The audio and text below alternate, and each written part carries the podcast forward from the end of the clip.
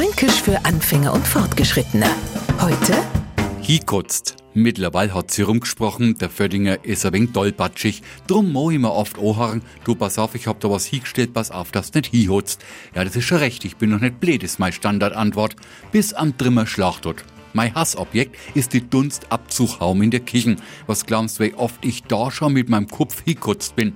Einmal so arg, dass ich mir ein Schrammer geholt hab. Am nächsten Tag meine Kollegen, wo bist nur du wieder hingekotzt?